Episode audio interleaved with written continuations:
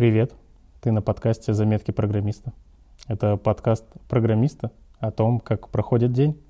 Что-то типа дневника, где есть новости, какие-то страхи, радости, работа, обучение и так далее. Это первый выпуск, где я хочу с тобой просто познакомиться, немножко узнать о тебе, рассказать немножко о себе, чтобы дальше наше с тобой общение было более близкое. Это такое наше время с тобой будет, а где мы будем просто общаться – о наших с тобой болях. болях программиста. Ты же о них знаешь. Вот. Я тоже о них знаю. Я фронтенд программист уже больше пяти лет. И э, вроде бы горжусь этим, но даже не знаю, как к этому относиться. Я пришел во фронтенд вообще случайно. Э, после армии мне было почти нечем заняться, и мой друг мне предложил зайти на сайт HTML Академии. Я зашел, мне так понравилось, знаешь, что я начал вставать каждое утро в 4 утра, чтобы заниматься программированием. Я не знаю, была ли у тебя такая любовь с самого начала, но мне прям очень нравилось. Ну, сначала я занимался версткой, да. Верстка — это не программирование, это понятно. Но мне это так все нравилось. Там вот это первые блоки, первый сайтик, первый скриптик, первый Stack Overflow, первый вопрос в Google, первое непонимание, депрессия, расстройство, победа — это прям было прекрасно. И я вот начал обучаться. Это такой у меня был процесс.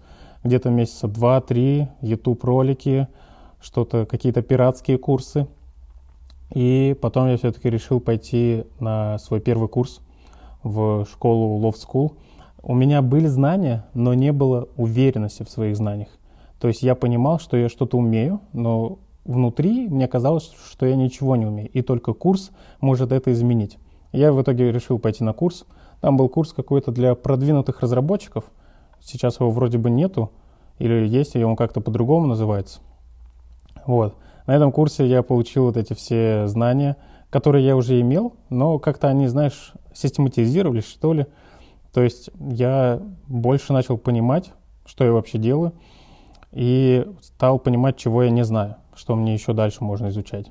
И вот курс закончился – и у меня появился первый заказ. Это такой фриланс-заказ был. Я просто в группу ВКонтакте везде писал, йоу, готов сделать сайт. У меня опыта нету, но вот есть верстка вот таких-то штук. И мне написал один мужичок, попросил сделать сайт. Я за 3-4 дня сделал, отправил ему, он мне оплатил. Я прям был в шоке. Чтобы ты понимал, а, оплата за тот заказ, это было 50% от моей зарплаты. Но я сделал это за 4 дня. То есть за 4 дня я получил 50% своей месячной зарплаты. Я был в шоке. Немного. Но мне нравился сам процесс. То есть вот это, знаешь, еще там были PSD-файлы, там был иллюстратор, там еще вот не все так передовое было. У меня еще не Mac, а Windows был. И это был вот такой... Э, для меня это рок-н-ролл, но, может, ты программист еще большим опытом, и для тебя вообще рок-н-ролл другое понятие.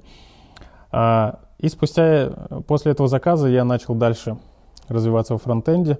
И сейчас я работаю в компании Казан Экспресс. Мы делаем маркетплейс, э, где продаем вещи продавцов и делаем логистику, доставляем до ПВЗ. Если в твоем городе есть э, этот маркетплейс, попробуй. Очень удобно, за один день доставит э, все, что есть. Вот, и я работаю в команде, которая занимается склад, складской, складским управлением. То есть э, называется эта команда ВМС. Вот.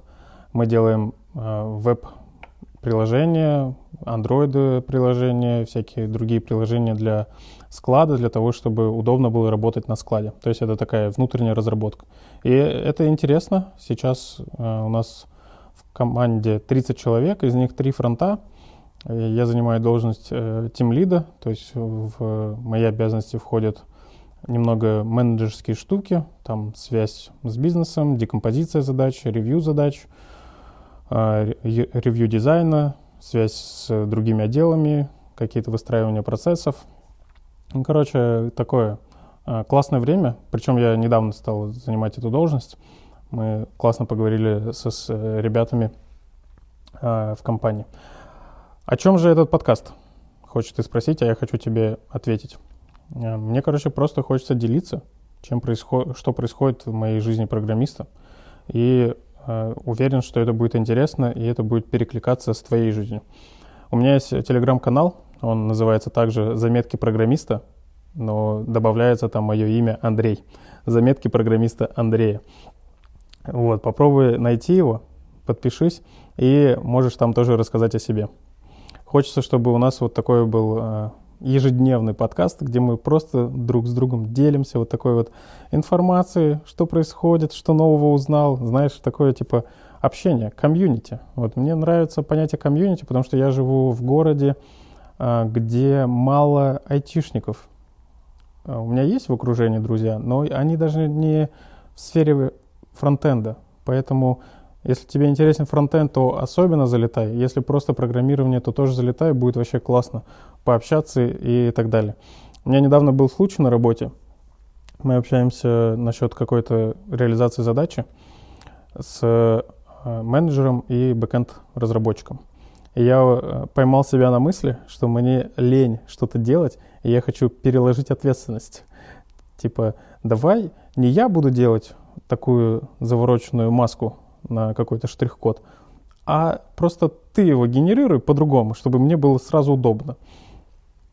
И вот э, бэкенд разработчики умные ребята, он сказал, я ничего не буду делать, делай сам, а мне прям дикое желание переложить ответственность, чтобы не я делал, а он этим занимался. ну, бывает, да, такое, что а, работаешь, работаешь и такой, да блин, что-то это не моя бага, или можно это сделать не через меня, пусть это другой сделает. вот. Я думаю, у тебя тоже такое было. Вот у меня тоже такая была ситуация. Она такая забавная была. В итоге а, я проиграл, и оказалось, что там дело-то в одной строчке кода буквально. И, но это забавно, что мы пытаемся переложить ответственность на другой отдел. Вот хочется как-то э, меньше занятым быть, но и при этом какие-то большие задачи хочется. Я не знаю, у тебя так же или нет, но вот у меня, например, сейчас такая ситуация, что бизнес-задачи, они либо очень медленно доходят до дела, либо как будто бы заторможены немножко а вот прям такое предвкушение, что хочется, дайте мне большую бизнес-задачу, я буду ее делать неделями и буду погружен. Потому что когда я берусь за большую задачу, это вот это состояние потока, это когда ты входишь в контекст, очень глубоко в него погружаешься, начинаешь там а, лопатить код, что-то воротить, прям вот такой процесс э, созидания происходит. Это очень классное чувство, мне прям его нравится испытывать, но почему-то оно очень редкое. То есть такие задачи реально редкость. Сейчас я больше работаю над техдолгом, делаю рефакторинг какого-то компонента. Решил еще в этот раз подойти по-умному к, рефактори- к рефакторингу. Сначала пишу тесты, какие-то, которые обязательно надо соблюсти какую-то бизнес-логику, какую-то верстку, чтобы ничего не потерять а потом уже перехожу к рефакторингу. Это прям э, я себя чувствую от этого чуть более скилловым, знаешь, то, что ты такой не просто подошел, типа, все, я переделываю все, а ты такой, М, надо подумать. вот это начинаешь проводить анализ, как можно сделать лучше, начинаешь писать какие-то важные тесты, и потом только уже приступаешь к делу. У нас стек на Vue 2, и поэтому тесты мы пишем на Vue Test Utils, и когда пишешь тесты, почему-то такое чувство, что ты заново учишься, заново учишься программированию. То есть мне сейчас не нравится, что писать тесты — это настолько сложно, ну, когнитивно именно сложно, знаешь, вот именно подходить к этому, что это неестественно. Вот я хочу, чтобы это в моей жизни поменялось, чтобы писать тесты — это было легко, чтобы была структура готова под это, чтобы не надо было выдумывать постоянно какие-то велосипеды, или ты хотя бы знал все эти велосипеды, а, и писать тесты легко. То есть я писал тесты по верстке, что там обязательно при таком состоянии показывается кнопка, при таком состоянии есть вот эта ячейка в таблице, при таком состоянии там есть вот это модальное окно. А, и пока я писал эти тесты, ты просто как будто заново что-то изучаешь, у тебя ничего не получается, ты идешь гуглить, это прям какая-то своя экосистема, то есть сама разработка идет нормально, спокойно, ты делаешь, делаешь, делаешь, ты уже все понимаешь, там туда-сюда, туда-сюда сделал, вот, а тесты начинаешь писать и такой, ой-ой, как тут вообще проверить, что этот элемент существует, там нужен какой-то exist вызвать, там, ой, а как срендерить вот это все, вот, чтобы оно показалось, но при этом в сторе, чтобы были вот такие данные, как мне это замокать. Короче, писать тесты это прикольно. Мы это только внедряем. У нас нету прям такого супер правила писать тесты. Хорошо, давай еще с тобой поговорим про вакансии. Вот недавно я читал такую статью, там 9 признаков плохой вакансии. Вообще, как часто ты смотришь вакансии? А, я вот пока работаю, я не смотрю вакансии. То есть мне почти не интересно, типа вот куда движется там и так далее. Когда я примерно есть такое ощущение всегда вот на всех работах, есть такое ощущение, что скоро что-то пойдет не так. Вот тогда начинаешь смотреть вакансии с целью вообще изучить рынок там, может быть, что-то поменялось, но в основном сейчас во фронтенде ничего не меняется. Есть Vue, React, Angular. Я знаю лично Vue и React, поэтому у меня есть понимание, что примерно так же все и будет, и я смогу куда-то податься, да. Недавно еще друг спрашивает, типа, а почему ты не смотришь вакансии? Вдруг там тебе могут предложить больше уже, чем ты зарабатываешь. И вот эта проблема IT, что ты работаешь где-то 3-4 месяца в компании, а потом бах, рынок вообще жестко вырос, и ты уже э, не адекватная у тебя вилка. На своей работе намного тяжелее получить повышение, чем перейти на новое место, да? Все мы это знаем, что легче всегда переходить на новое место, если ты хочешь повышения.